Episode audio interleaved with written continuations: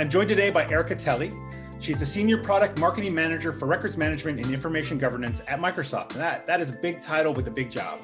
She's also the author, I'm going to grab it, of a new book titled Microsoft 365 Compliance, a practical guide to managing risk, which I am thoroughly enjoying. Has nothing to do with how she got on the podcast. That's actually a different story, uh, and how I how I recently got her email address so I could invite her to this. But thank you so much, Erica, for joining me today. Yeah, thanks for having me. I'm excited to be here. So, Erica, share a bit uh, about who you are, where you're from, and, and what you do. Well, that is a big question. Um, well, uh, who I am? Uh, well, I work at Microsoft in records management, as you mentioned. Uh, so I look after our records management business, including all countries, sectors, um, and work with the various owners of, say, the federal government sector or the people out there selling our solutions or helping them be used by customers mm-hmm. um, to make sure we have a consistent vision, message, and are working towards growing the business. Um, I think you asked where where I'm from. Yeah, where are you so from? I, yeah, so I grew up in a um, small town in eastern Washington and also in northern Idaho in an area called the Palouse. Um, so there's these college towns, Moscow, Idaho, Pullman, Washington. They're eight miles apart, but in different states. Um, and my father lived in Moscow and my mother lived in Pullman. Uh, oh. So I kind of grew up between the two. Um, I mean, it was great because they're university towns. There was a focus on education. There was a lot to do, but I graduated with like 120 people from my high school. Wow. Um, then I moved over to the Seattle area to Puget Sound for college and I went to a small liberal arts school called the University of Puget Sound and uh, got my business degree on in their honors business program.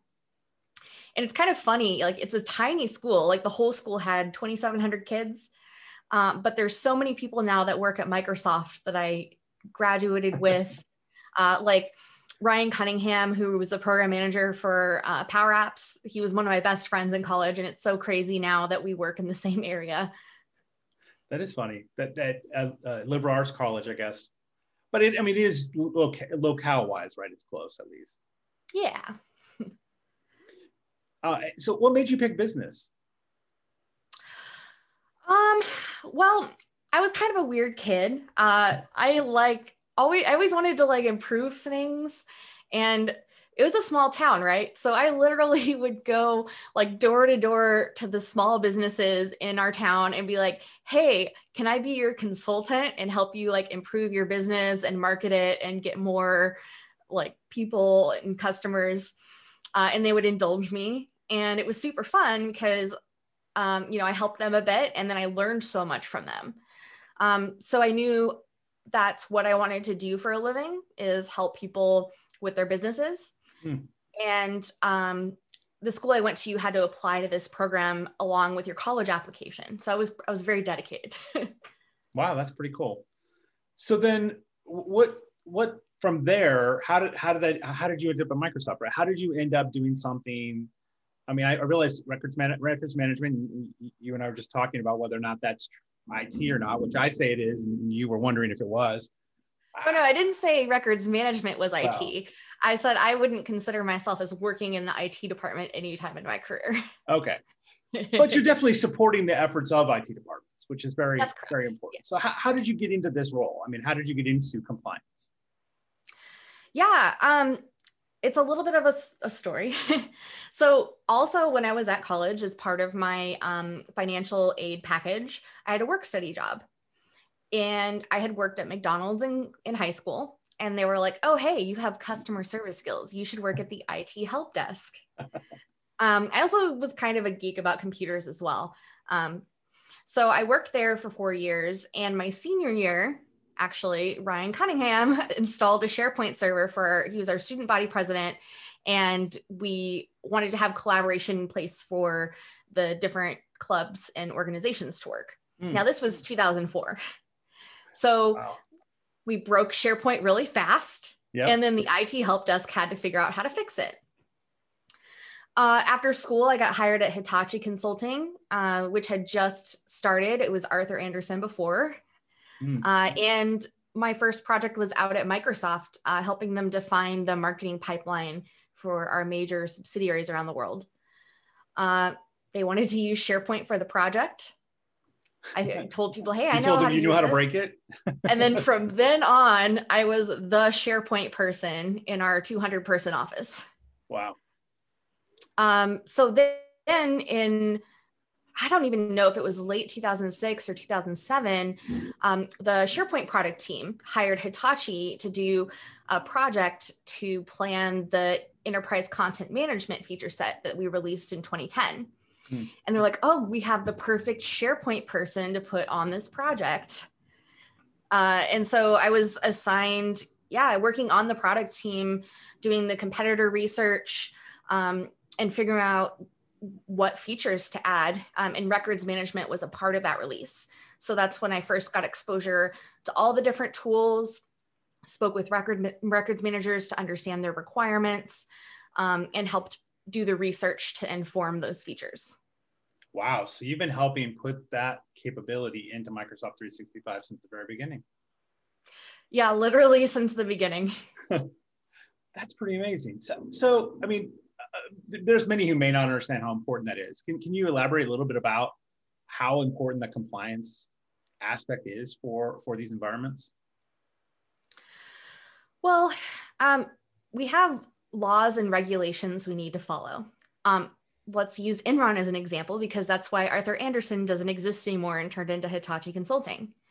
Um, there wasn't any, there weren't any laws about how you needed to keep um, records of your transactions and business dealings. Um, I'm I'm very much generalizing this, yeah, and so they were able to kind of destroy a lot of the evidence about what had happened.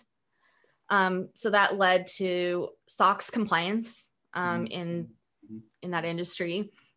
Um, and so now there's laws about you need to keep this type of business record, be it a contract or communication about a decision um, for this long. And there's different categories of information and then different time periods for how long you need to keep it, um, how it can be destroyed, etc. Uh, and that's specifically so that we can have a paper trail of your government to comply with freedom of information requests. Um, because these records are our history and that's how we figure out what happened. Yeah. Wow. Well, it's important, and that's why I wanted to elaborate. I mean, I'm familiar with it, but it's important for people who have never really thought about it, how important that component is. So, so did that work on 2010 then bring you into the uh, Microsoft uh, realm on their work for them? But when, when, how did you end up working for Microsoft in this space?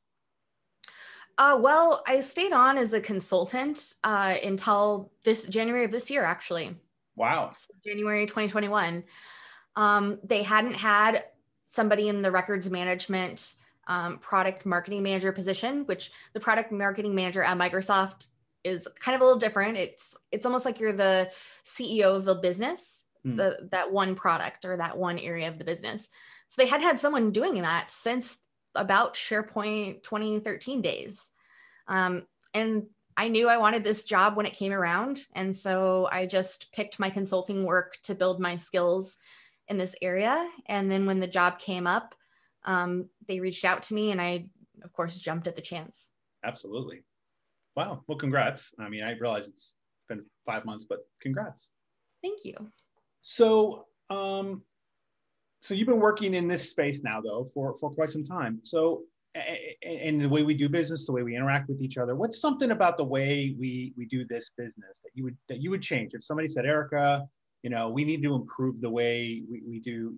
I know I generally say IT normally, but you know, you're not you're, you're not classifying yourself as an IT IT career person. But the way we the way we do do things is there is there something you would change about the way in that in that respect?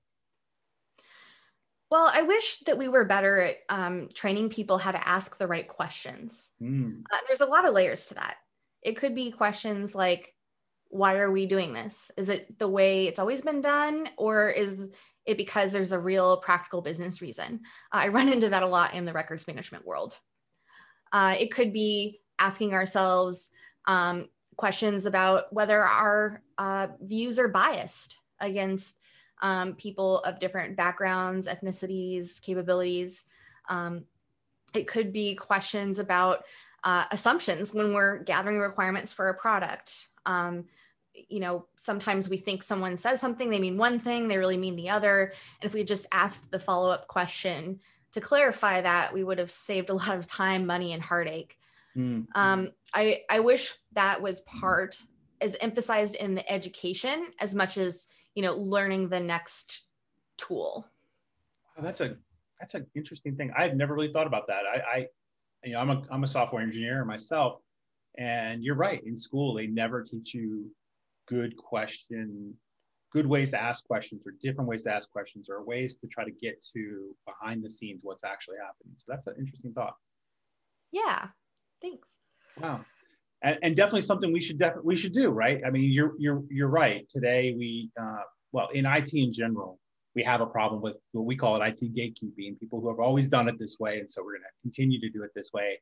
And it is a blockage for new people wanting to get involved uh, and work. Right. Well, and new people getting involved should be a blessing because they're going to ask all of these questions that seem really obvious to them, but no one's ever asked or thought about. I see that happen all the time yeah. on these types of projects. Ah, that's good. That's a really good change. So where do you see yourself going? You've written this book. You're, you're at Microsoft now. What, what's the future for Erica look like? And what's the Erica, what's the future for this compliance um, capability that Microsoft's producing? Well, I'm what is it five months in now to the job. So i'm still working with leadership to define and agree on our vision for the records management and information governance space. Um, we should be actually wrapping that up here pretty soon.